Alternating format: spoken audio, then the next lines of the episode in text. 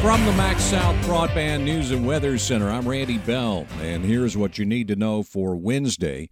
We'll be back under a heat advisory today, or if you're along and west of I 55, an excessive heat warning. Afternoon heat index readings are forecast to climb as high as 110 in the advisory area and up to 115 in the counties under the warning. Thomas Winesett at the National Weather Service office in Jackson says Thursday and Friday will be just as bad, maybe worse. This pattern we're going into is going to be uh, definitely multiple days of uh, heat stress, and it's going to be one of those patterns where you're not really going to get a whole lot of relief overnight. You know, the low temperatures are going to be in the mid to upper 70s.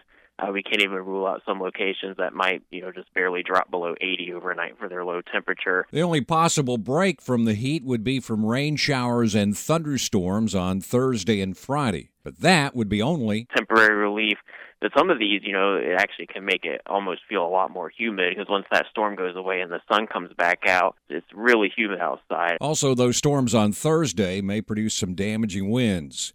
The Jackson Abortion Clinic, which closed its doors two weeks ago after a state law took effect outlawing most abortions, is now dropping its court challenge.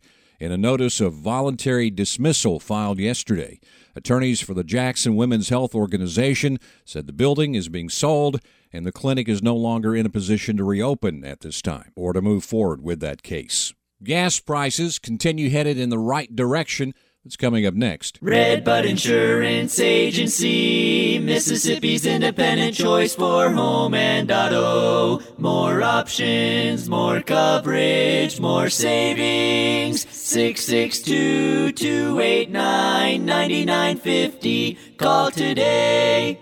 For the first time since late April, the price of gas in Attala County is averaging less than $4 a gallon this week. AAA says it's fallen to 393. That's a 78 cent drop from Attala County's record high, just over 471 on June 7th. Last week there were 8 counties in Mississippi with an average gas price under 4 bucks. Now there are 34. In fact, the statewide average is now right at $4.